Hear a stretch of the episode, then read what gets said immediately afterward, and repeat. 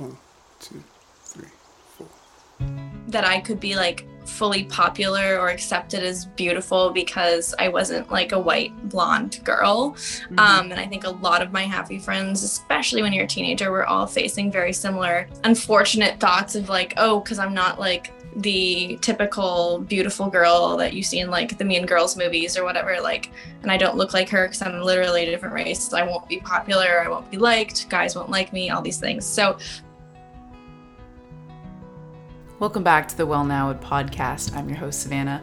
I hope everyone's having a good week so far. I can't believe it's going to be October. Is it on Friday, October 1st? That's crazy to me. I swear it was just summer and now we're fully into fall, but luckily for me, October is one of my favorite months. I love the fall in Vancouver. I love Halloween, Thanksgiving, and I'm going out to visit my best friend Jenna. Um, so that's going to be a really exciting month for me. And I just found out so this platform called Later. So if you're in marketing, it's a huge um, marketing and social media platform, and they featured me in their top 11 best social media marketing podcasts to listen to.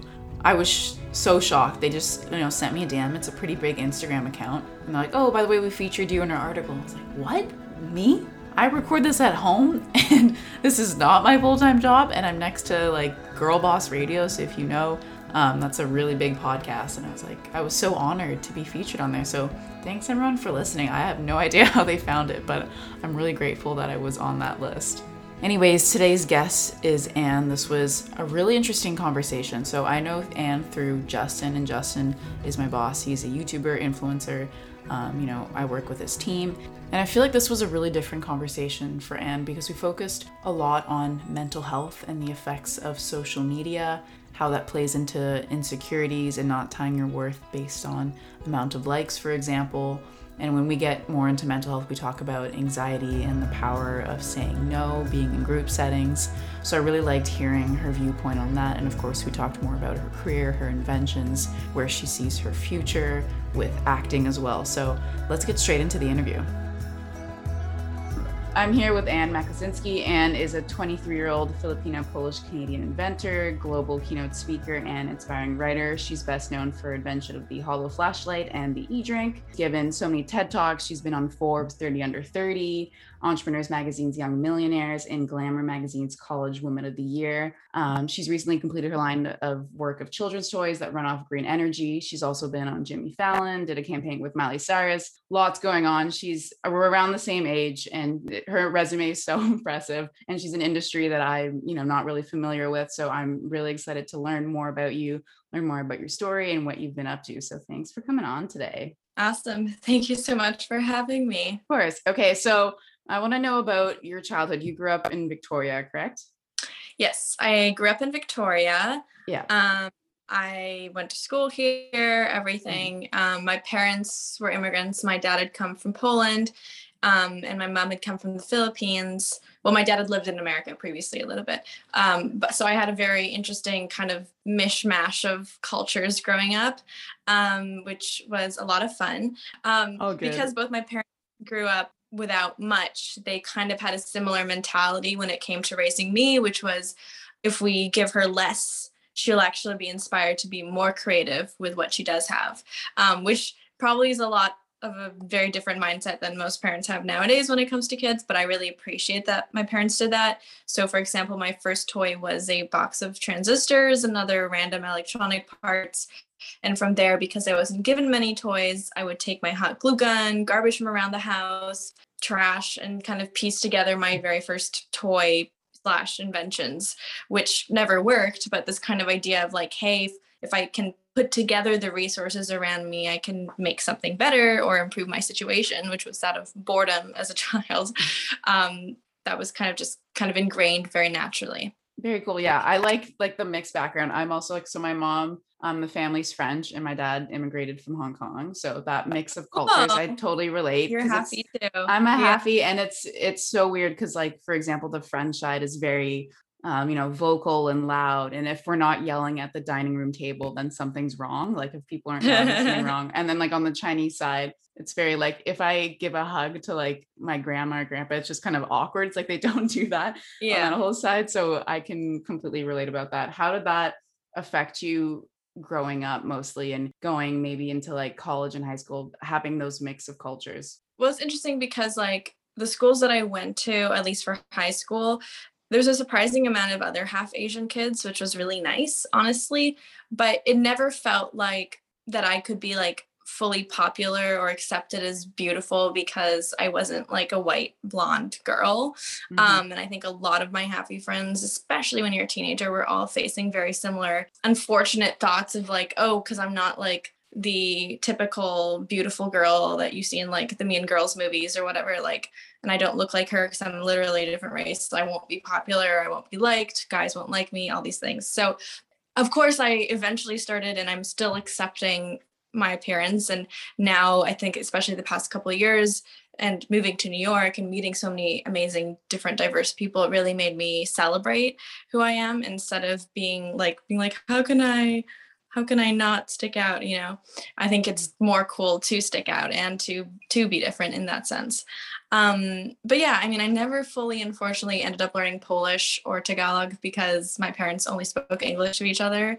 So, I mean, I would go to Polish school every Saturday, but all the other kids were like fully Polish um, and did not look like me. And I was like, oh, I don't fit in. And then I would, you know, go visit the Philippines and then I'd be like, oh, I don't fit in because mm-hmm. Look like exactly either. But I think it's now really beautiful to celebrate that you don't fit in. Um, and things like that.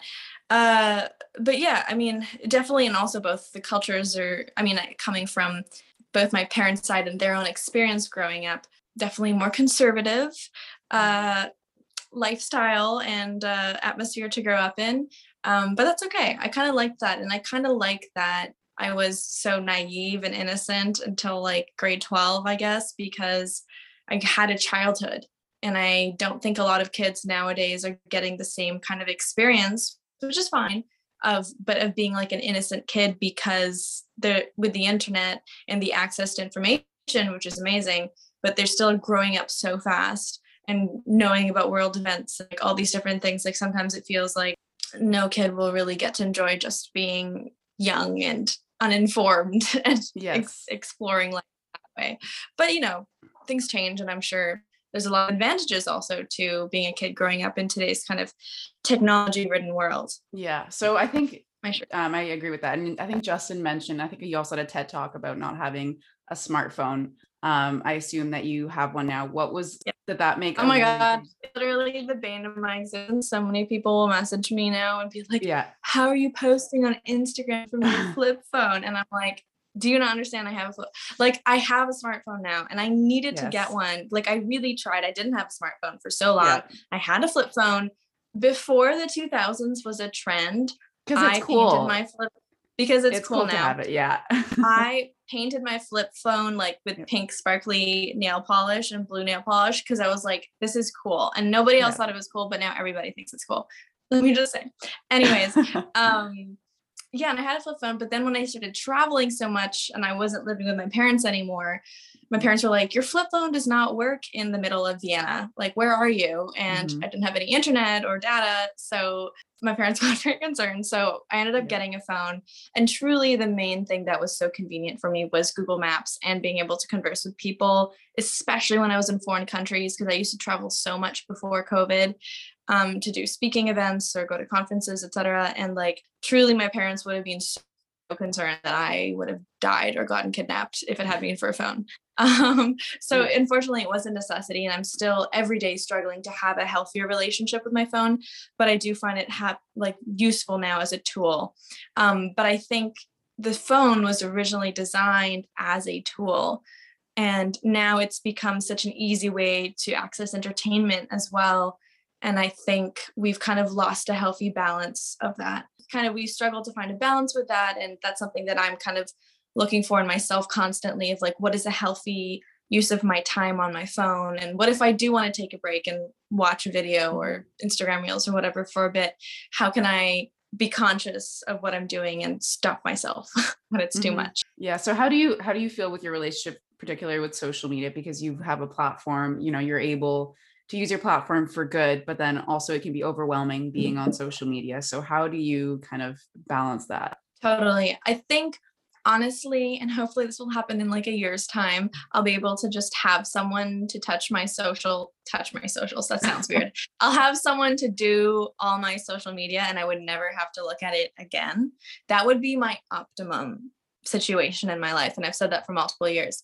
I just haven't taken action on it because I don't want to hire someone at the moment because I have more money. But um I have found, you know, my main thing that I've been using is Instagram. And I do find that it is helpful in today's culture to have a presence, unfortunately, mm-hmm. or to have some sort of following, even though mine's really tiny, um, because people will find you through that or contact you. And I've gotten like speaking work or stuff like that from having a profile. So I do think there is a benefit to having one. I think it's just what you share on it that is really important for your health and other people's mental health. And also, my mom surveils my Instagram. So I would never, you know, post copious bikini pictures.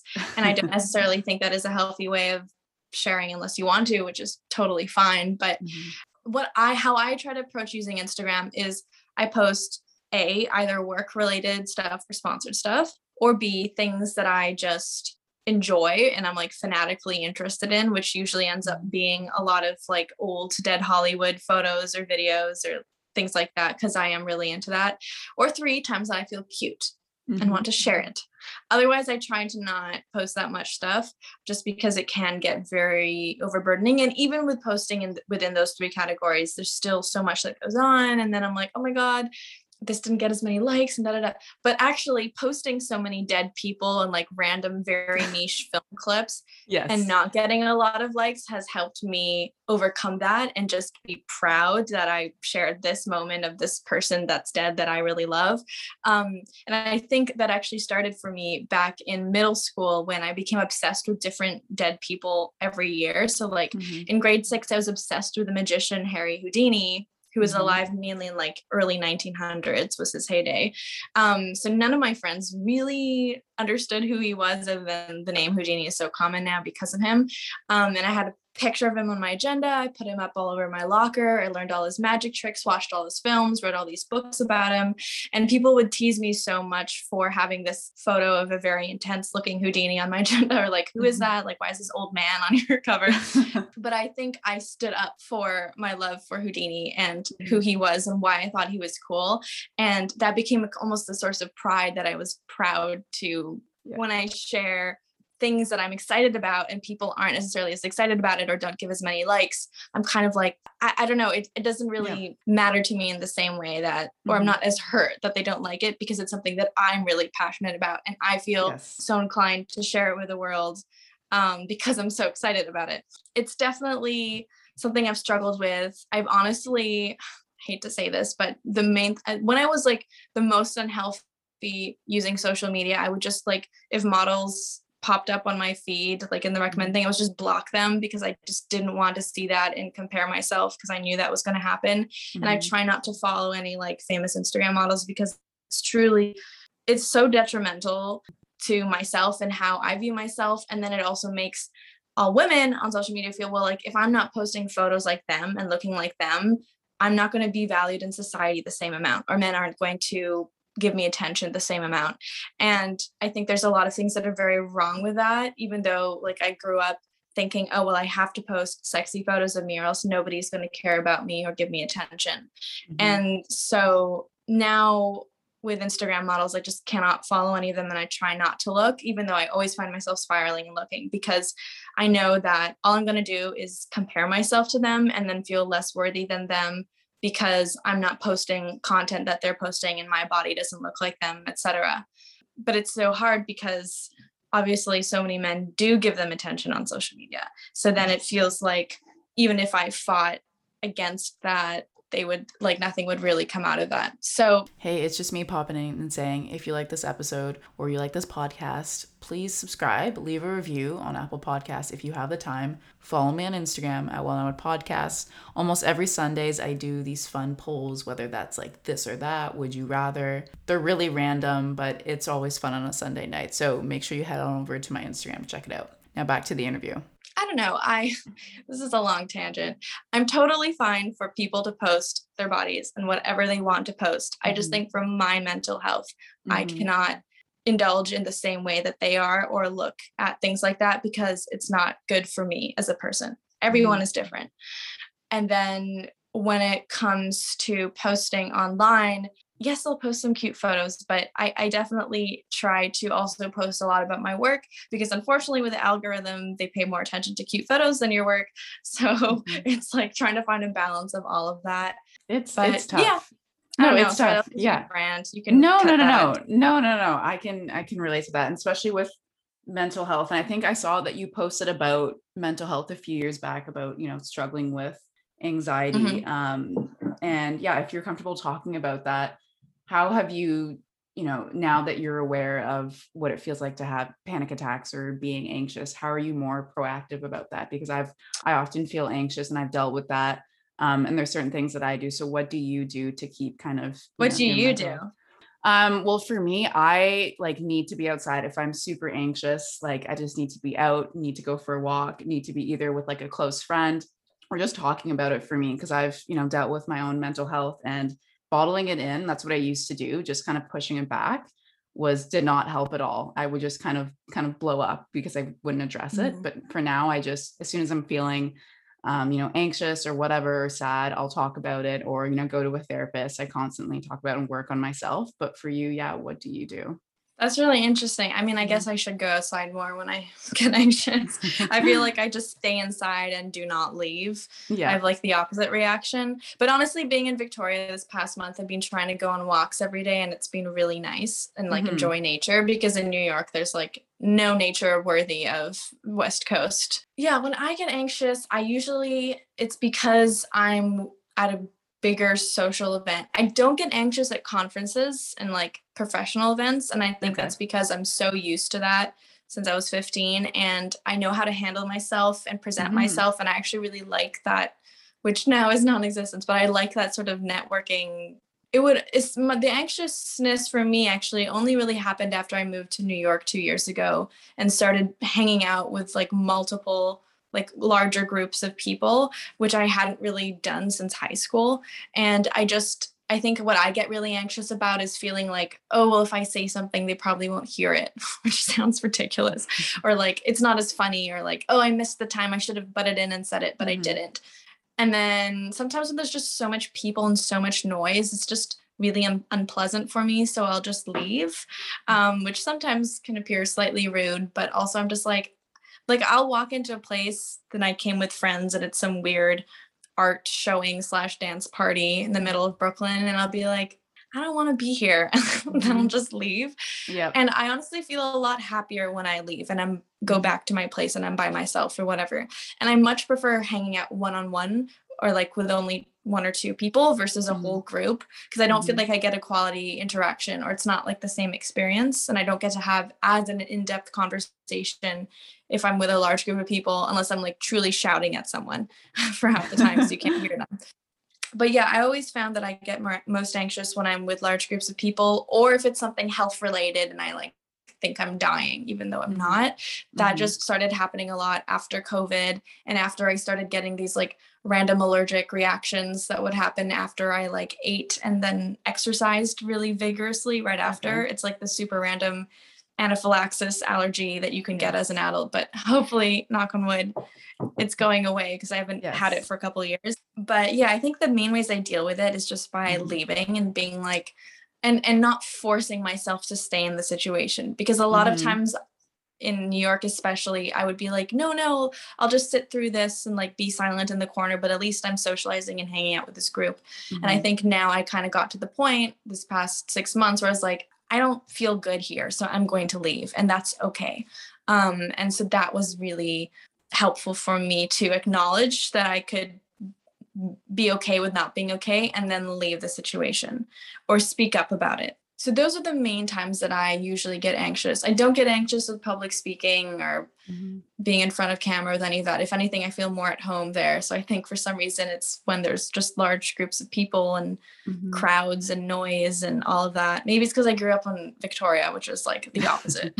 yeah, okay. Yeah, very interesting. And I want to talk a little bit more about what success means to you and feeling proud of yourself. So when you invented the hollow flashlight, after that, are you the kind of person, let's say with inventing, are you do you stop and realize, holy shit, this is really cool? Or you're kind of like, what's what's next? So for you, how do you measure your success? Doesn't have to be just inventing, it be acting, you know, film, whatever. How do you when do you feel most like proud of yourself?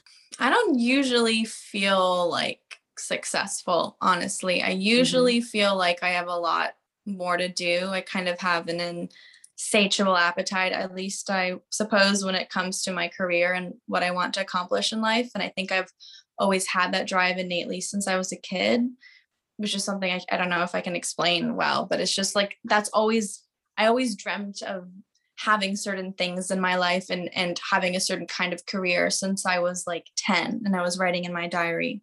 And I think, you know, obviously when when we're that young and if we have diaries we're like, "Oh, I want to be a superstar. I want to like be a famous singer like Britney Spears or like whatever." Not that I wanted to be that. Um but a lot of times those dreams we have as kids is kind of crushed as we enter the adult slash teenager stage and as we get more realistic in a certain sense and I think for me, my naivete has not left, and I still kind of dream about these things and having these things that I've wanted since I was a kid. Um, so I, I mean, I'm really thankful for everything that has happened because it was truly, I truly got so lucky. But I think I have a lot more still to accomplish. Mhm, very cool. So where where do you hope to see yourself with your career? Because I know you have a passion for acting as well. Do you hope to intertwine those, or what's kind of next for you? Well, what's next for me right now is Mhm. that I am finishing up my book pitch this week. And so we'll be going out soon to book publishers. I have a book agent now, which is something I did not have before. So that is really good. And it's kind of a book about kind of the combination of art and science and the different stereotypes um, that goes into people who pursue STEAM, which is science, Mhm. tech, engineering, arts, and math, and why these stereotypes aren't always accurate and how they're detrimental that I'm working on right now. And I definitely, I mean, my degree is in English literature, so I've always wanted to write and I love writing um, and storytelling. So that's one half. And then the other half right now is that um, I'm developing a TV show that I can't, um, I can't talk too much about it yet, but I'm super excited for everything that we've created thus far. And um, yes, it's kind of the perfect fit for me. Again, having to deal with, and it has to deal with the combination of art and science. And yeah, so I'm really excited for both of those. And probably in the next four or five months, I'll hopefully have some good news on both of those ends.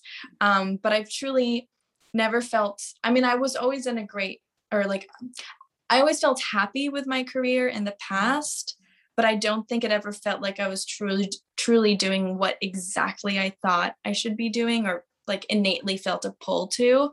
Right. And now with these two projects on the table, I really feel that.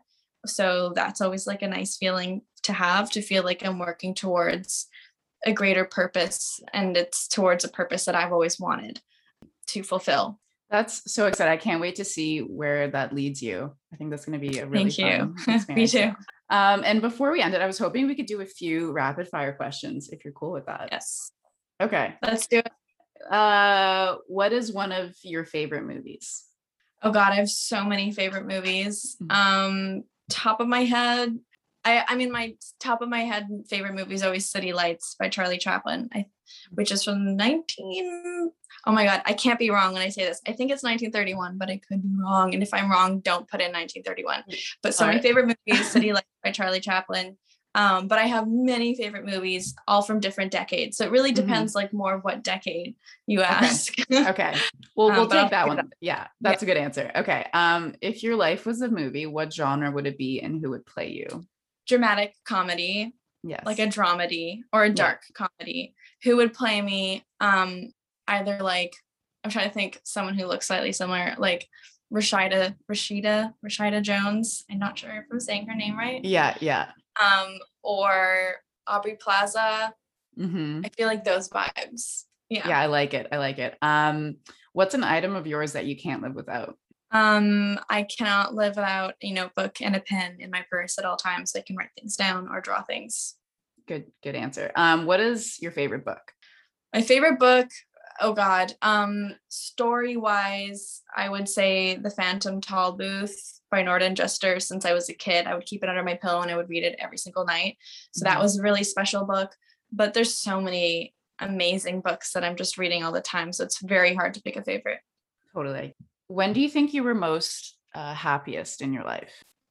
I was most happiest in my life, I'd say like last summer, which is very weird to say during COVID, but mm-hmm.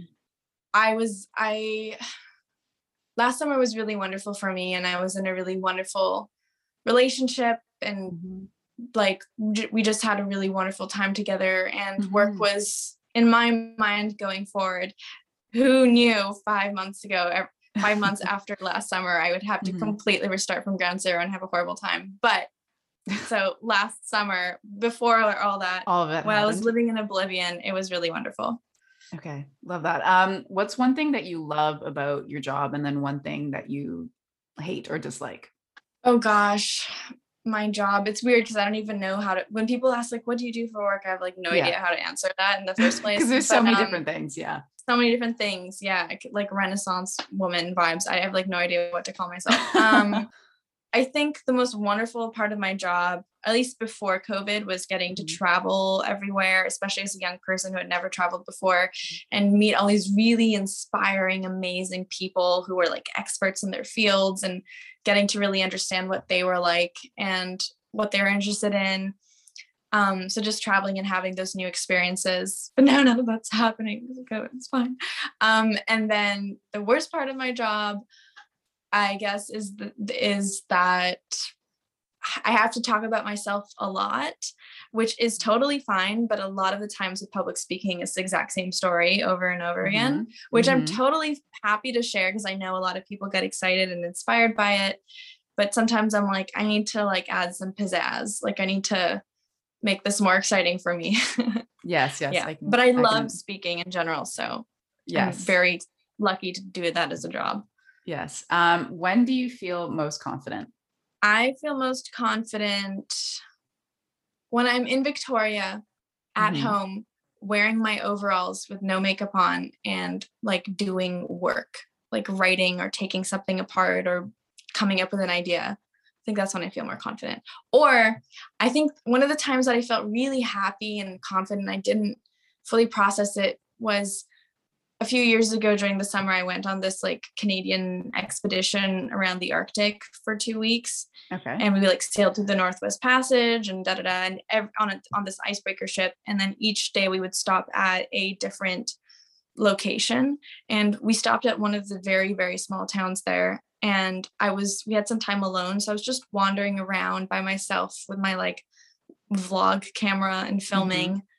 Mm-hmm. And I just had this like incredibly amazing feeling walking around with my camera and like making a silly video. Like there was something so wonderful about that. And it felt like that was what I wanted to do. So I guess that. Mm, that's yeah, that's a really great answer. Um, and then last question: Who are the three most influential people in your life, dead or alive? Oh, oh, so many. Okay, well, my parents count as one category, so I'm saying my parents. God, um, Elvis Presley, for mm-hmm. numerous reasons. And then I want to also add in, they're not blood related, but my Auntie Sukanya and Uncle Ravi, um, that I was very lucky to know for my entire childhood because my dad was making, wanted to f- film this Indian sitar musician, Ravi Shankar, who like brought about the whole hippie movement with George Harrison back in the 60s. And I grew up with this interesting influx of Indian culture and music that was so beautiful. And both of them felt like my aunt and uncle, and I still see my aunt a lot. Unfortunately, Ravi has passed away, but truly it was such a huge influence on my life that I think I'm still processing, and they're just such beautiful people. So those would be the third category. Yeah. Wow all really good answers. Thank you so much for your time. it was it was so great learning more about you. Thank you for just being open and honest about, you know, the realities and struggles of being like a young creator storyteller. So I really appreciate that. Totally. Thank you so much for having me. And if they want to follow me on my social media, Please my plug. Twitter and Instagram handles are both just at Ann Makosinski. If that's too difficult for you to spell, which it's not really, but you can also look up Andini, A N D I N I, and that should come up. My profile should come up. And yeah, thank you so much for having me. This was a lot of fun. And that was Anne. Of course, I'll have all her links in the show notes. I hope you enjoyed this episode, and I'll see you next week.